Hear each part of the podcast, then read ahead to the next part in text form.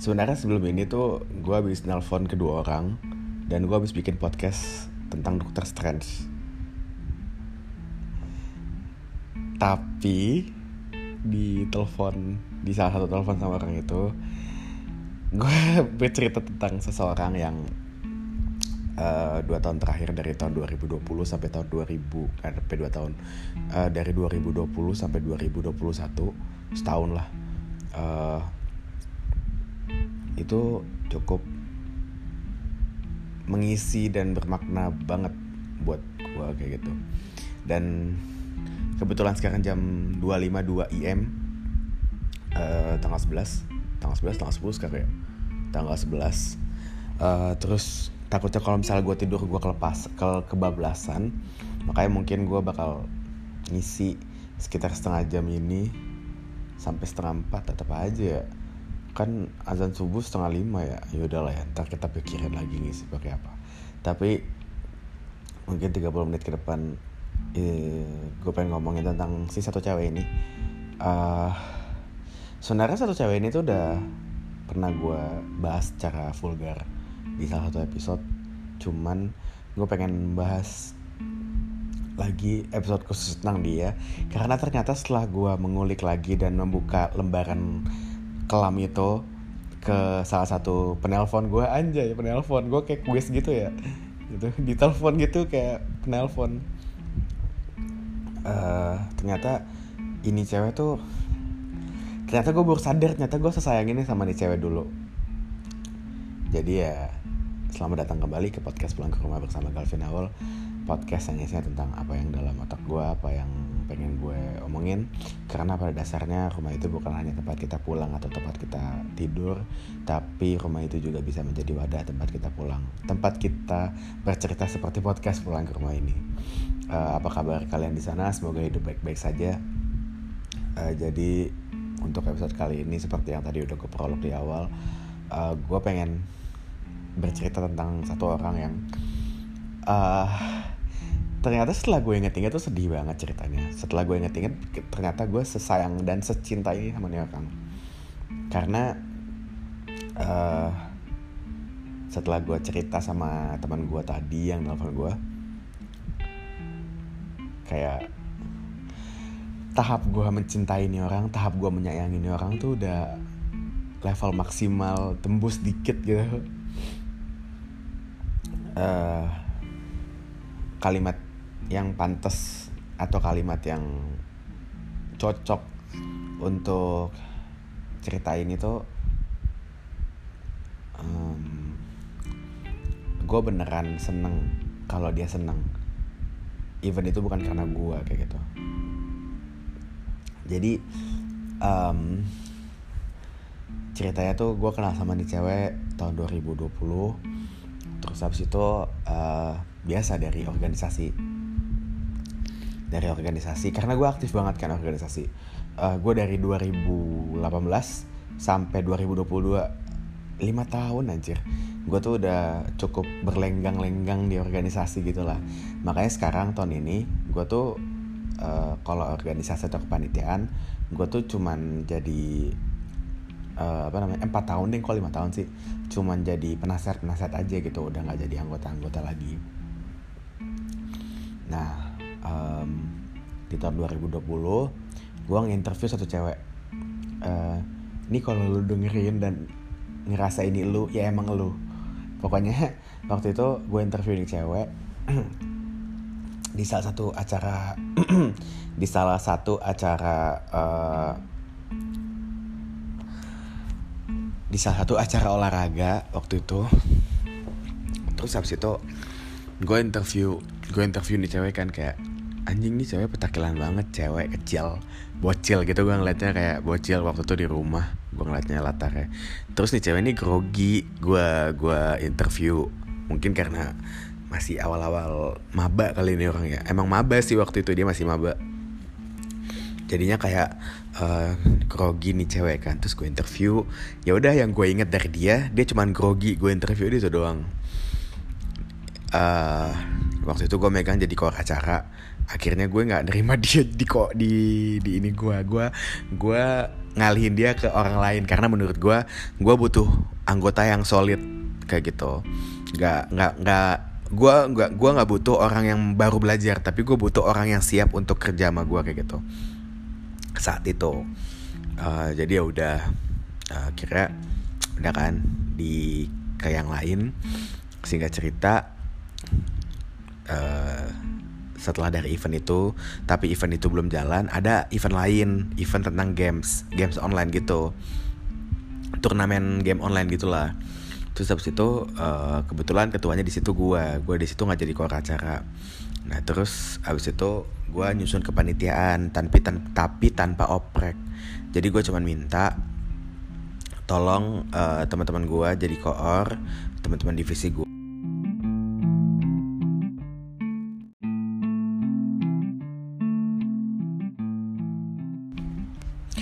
Kalau lo denger ini kepotong, karena emang gue potong, karena gue gak sengaja nyebut nama acaranya, dan itu bakal ketahuan semuanya sih.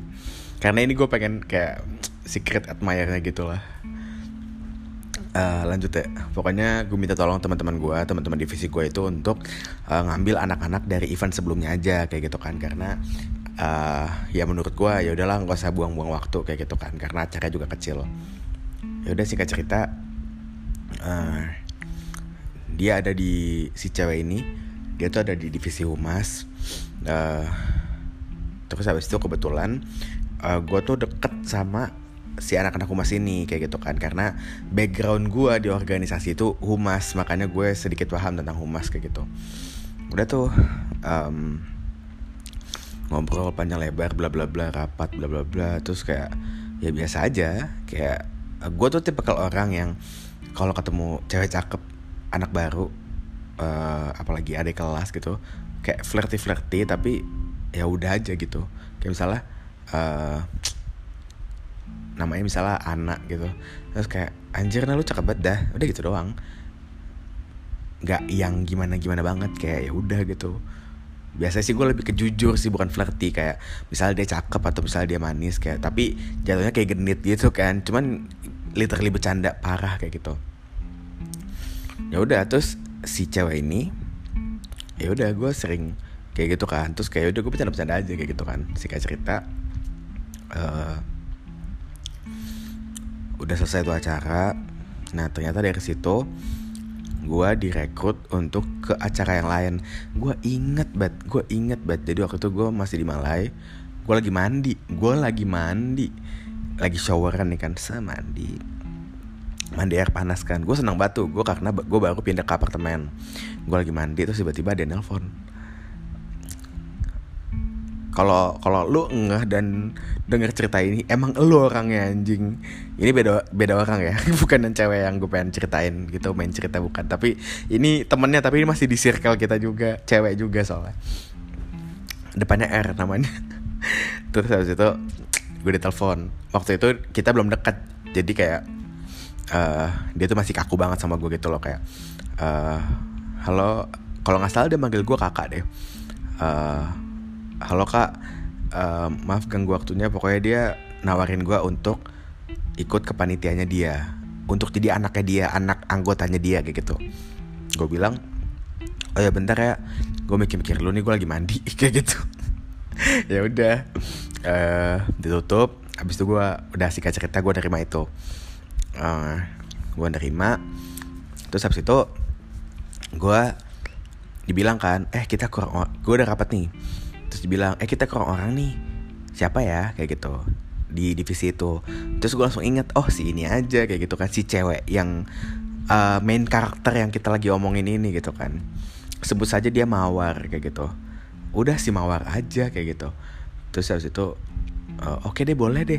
Ya udah, Uh, gue chat lah si Mawar. Gue bilang, Mawar lu mau gak jadi kepanitiaan ini, ini, ini, ini, ini kayak gitu.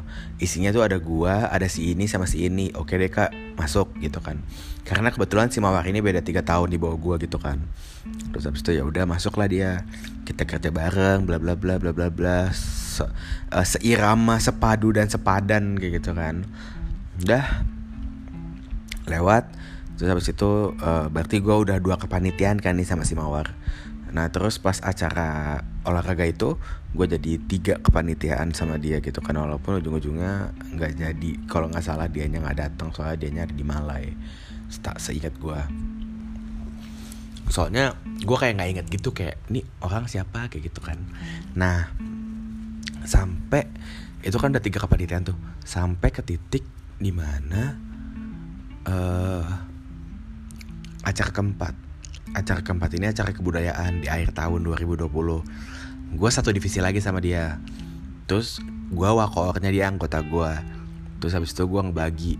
Tapi dari situ gue udah kayak, ah nih si Mawar jangan ngurusin ini ah, ntar dia dialusin sama cowok-cowok gitu-gitu. Gue tuh udah yang protektif gitu orangnya. Padahal dia bukan siapa-siapa gue. Terus habis itu uh, ya udah akhirnya hmm, tenggorokan gue kering banget anjing, empat jam ngobrol gak berhenti-berhenti. Tapi ya udah gue senang juga. uh, Gue minum dulu kali ya. Bentar. Aus, aus banget brother, parah sih.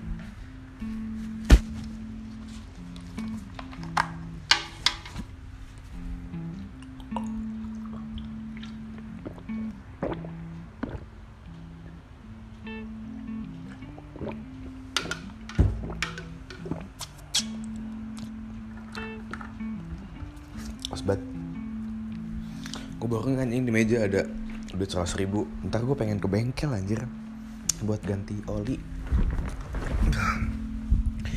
Ya udah tuh, uh, singkat cerita ketemu di event keempat.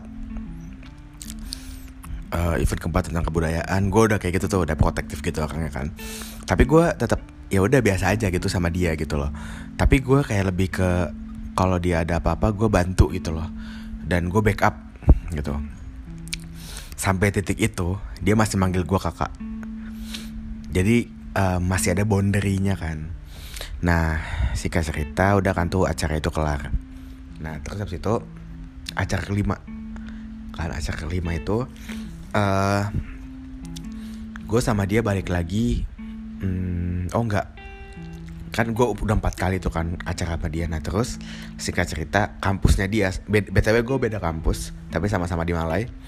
uh, Acaranya dia sama acaranya gue, uh, uh, kampusnya dia sama kampusnya gue bikin acara collab. Yang dimana yang nge-collabin itu gue sama salah satu perwakilan dari kampusnya dia. Jadi gue tuh inisiatornya lah gitu.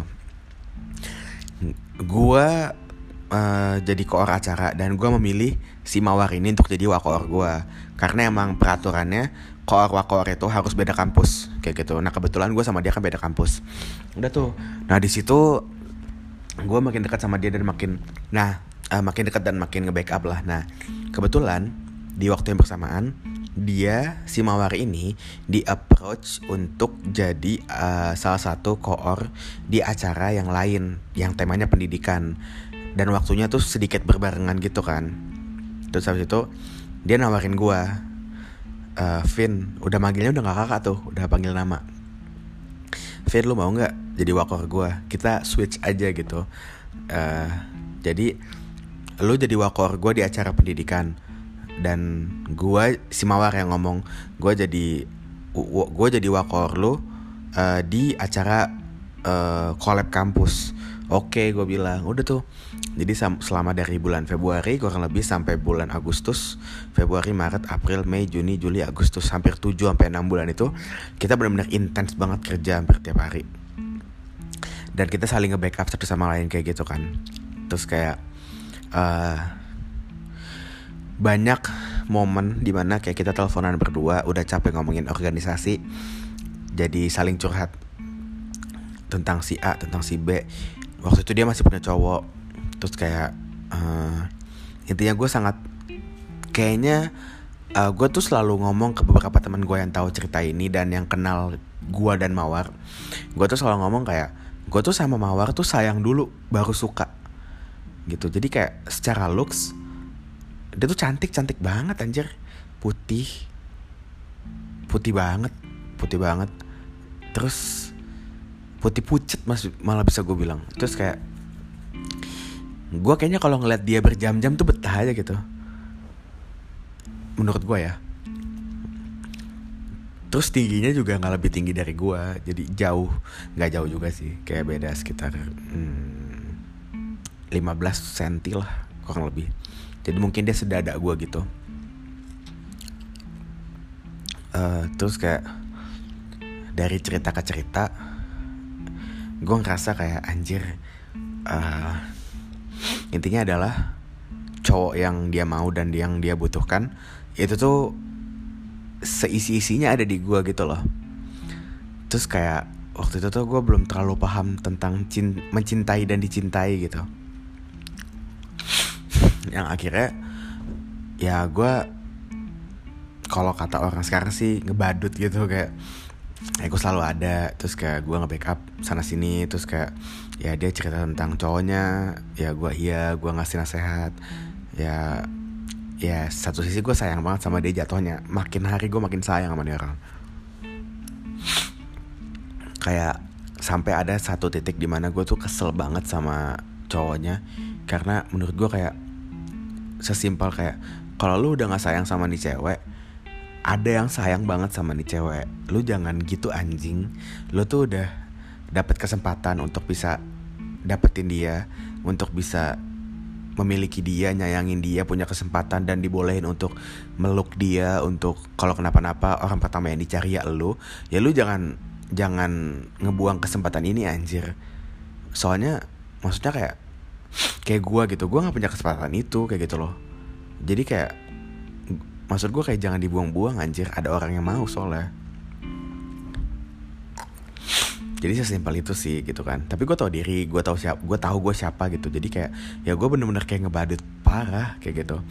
Uh, kalau dia kenapa-napa gue backup pokoknya deh. Kalau dia kenapa-napa, bahkan kayak uh, senangis-nangisnya dia, secapek-capeknya dia organisasi. Bahkan sampai sempat ada fase di mana uh, dia dia bilang ke gue kayak dia tuh sering banget gak ikut rapat, gara-gara dia capek.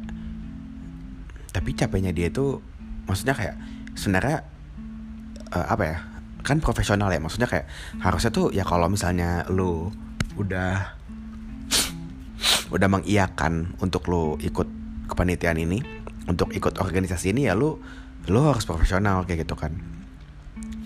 Uh, banyak momen dimana kayak dia nelpon gue atau dia nge-P C gue kayak uh, Vin, gue capek banget hari ini kayak gitu, gue pengen main Valo kayak gitu. Uh, lo gantiin gue ya kayak gitu. Terus gue bilang yaudah mana sini linknya, apa yang harus gue sampein, apa yang harus gue tahu kayak gitu.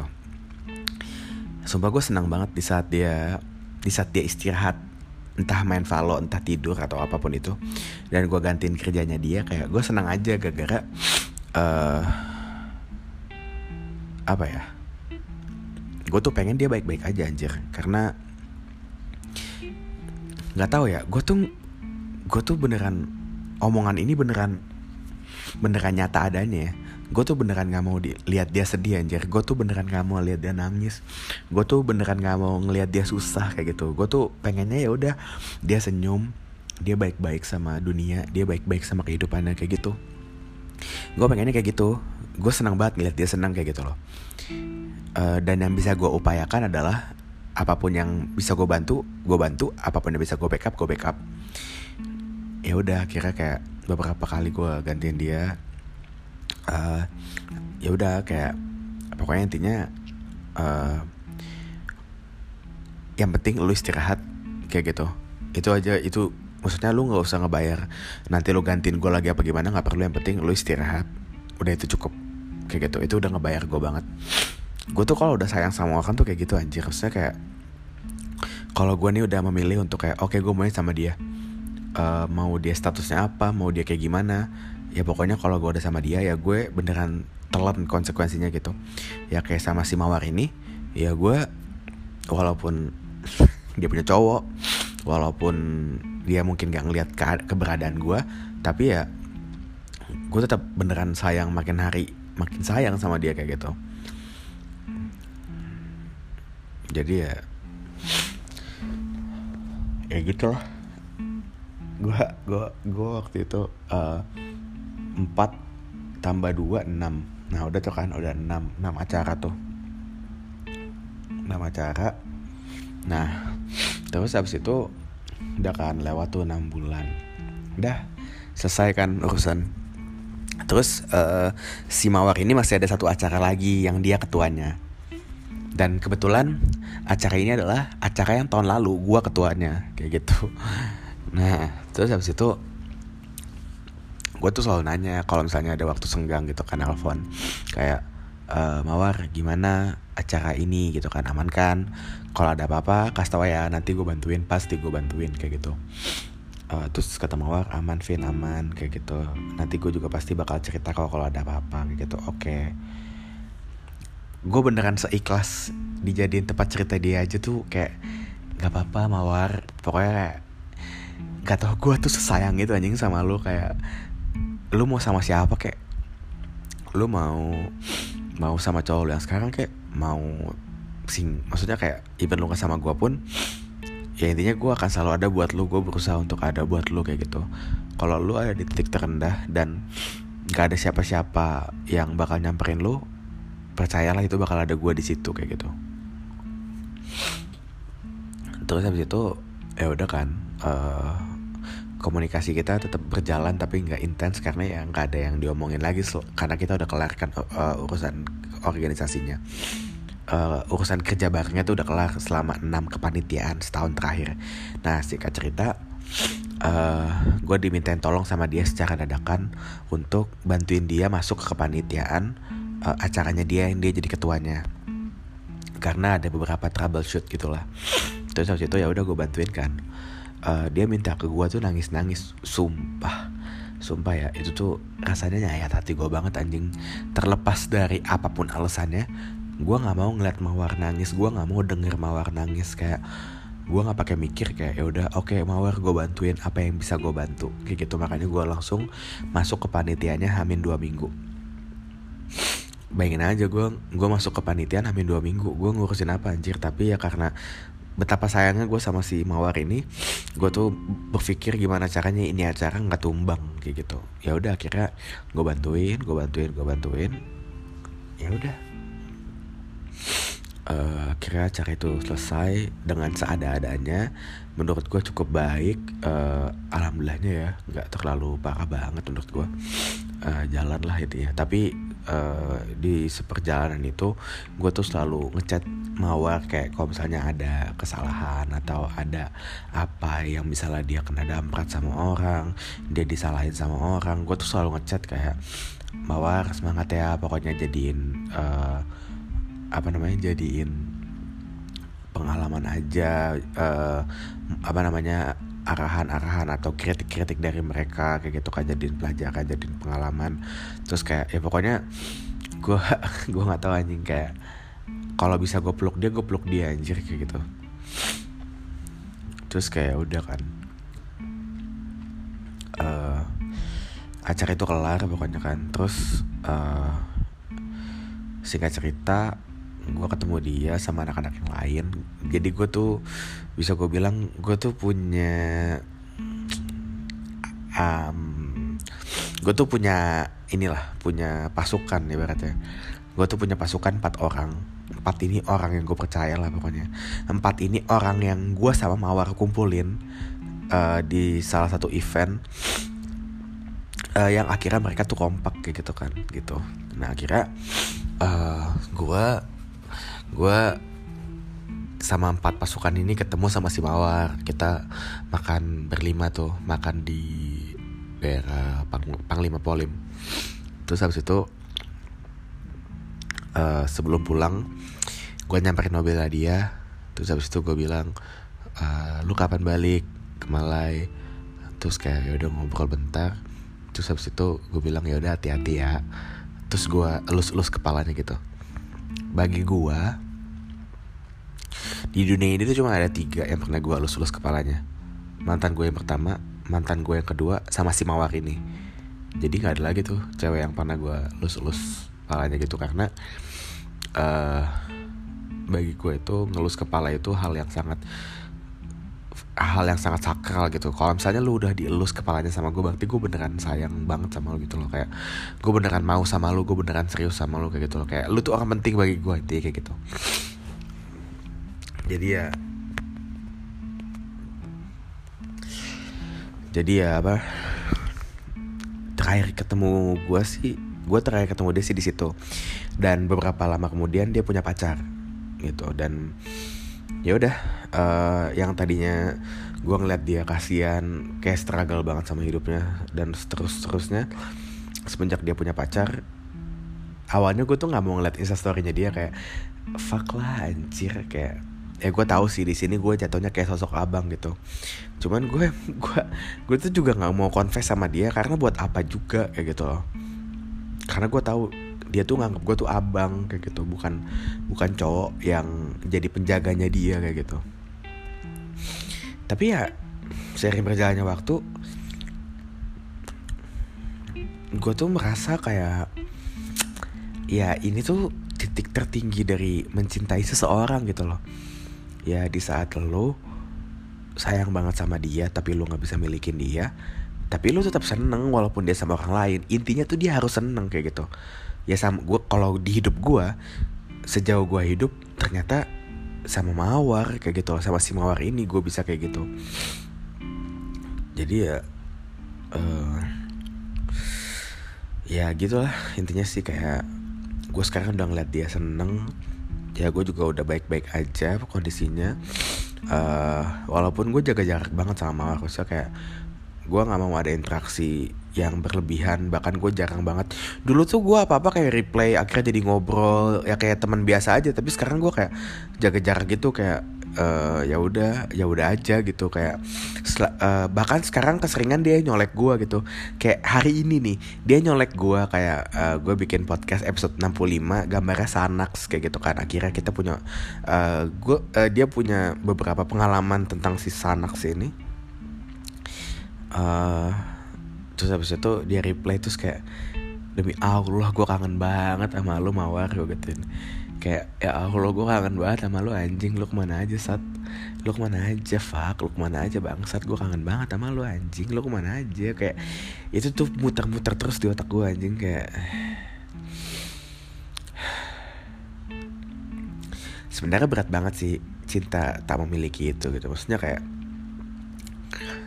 sebenarnya kan enak ya kalau misalnya lu sayang sama orang dan orang itu sayang balik sama lu kayak gitu, dan lu saling memiliki, saling mencintai, saling menjaga, saling mengerti gitu. Tapi di kasus gue dengan si Mawar ini, ya Mawar tuh gak tahu apa-apa mungkin tentang gue ke dia gitu, tapi gue bener-bener segitunya sama dia kayak gitu. Tapi gue tuh gak mau dia tahu, gak mau dia gak mau dia apa namanya, bukan gak mau dia tahu sih, lebih tepatnya kayak ya kalau even dia tahu pun kalau bisa gak usah dari gue taunya. Gue malah kayak gitu mikirnya anjing. Karena ya, karena emang sesayang itu gue sama Mawar, kayak gue takutnya dia jadi ngeliat gue beda gitu. Makanya sekarang gue bener-bener seporsinya aja, bener-bener kayak jaga jarak banget. Karena dia juga udah punya pacar kayak gitu kan. Tapi someday kalau misalnya emang apa ya, pokoknya intinya sih uh, nggak tahu sih gue gue nggak bisa ngomong apaan, sedih. uh, mungkin ini judulnya tutorial menjadi badut. uh, tapi tapi itu itu clickbait aja sih. Tapi uh, kalau lo dengerin sampai sini, yang pengen gue sampaikan adalah uh, mungkin nanti lo bakal ngerasain betapa indahnya uh, ada di fase dimana lo mencintai seseorang tapi lo nggak bisa milikinnya gitu. Mungkin itu terkesan naif dan bullshit banget, tapi percayalah kalau misalnya lu, lu, lu udah bisa ikhlasin itu, lu udah bisa melihat pelajaran dan kebahagiaan dari situ, itu fair enough dan indah sih menurut gue. Cukup adil dan oke okay banget sih untuk kehidupan lu kayak gitu. Lu jadi bisa lebih memahami kehidupan bahwasanya tuh bumi tuh beneran bulat kayak gitu. Kadang kita di atas, kadang kita di bawah. Dan buat lu Mawar, kalau misalnya lu enggak ini lu, sebenarnya gue tuh pengen banget tau ngasih tau lu tentang semua ini. Gue tuh pengen banget meluk lu, gue pengen banget ngejaga lu. Tapi gue tahu, gue sadar diri, gue tahu gue siapa.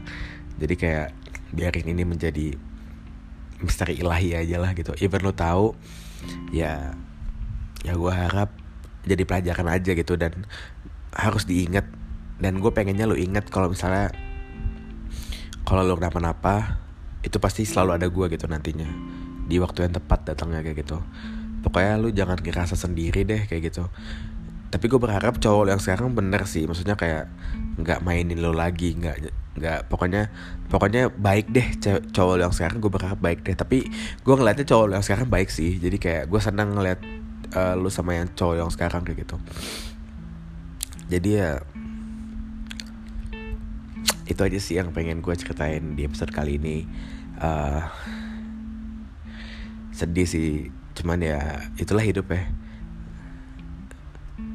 Kalau lo nggak bisa ngambil pelajaran dari kesedihan, emang pasti bakalan capek dan sakit banget sih rasanya. Tapi kalau misalnya lo bisa ngambil pelajaran dari kesedihan itu, ya hidup lo bakal cukup cukup baik dan cukup datar sih menurut gue, kayak flat. Dan menurut gue itu hmm, apa ya, hidup yang cukup baik untuk di sekarang-sekarang ini, nggak berlebihan tapi nggak kurang juga kayak gitu. Jadi itu aja yang pengen gue ceritain. Tadi gue udah ngomong kayak gini ya, sorry banget. Uh, itu aja pengen gue ceritain. Gue udah ngantuk banget sih, alhamdulillah banget nih. Gue bisa tidur. Uh, semoga kalian sehat-sehat terus. Dan semoga kalian gak ngerasain kayak gue sih sebenarnya untuk kisah yang ngenes ini. Tapi gue harap kalau misalnya kalian ngerasain kisah ngenes dan relate sama kisah gue, tenang aja, kita bakal jadi kuat. Pasti sih. Dan kita bakal jadi eh, dan kita bakal dapet cewek atau cowok yang uh, kalau cewek cowok, kalau cewek kalau cowok cewek, ya pokoknya intinya pasangan, kita bakal dapet pasangan yang emang ngertiin kita banget nanti someday. Gitu aja sih. Stay healthy, stay happy, bye bye. Galvin sign out.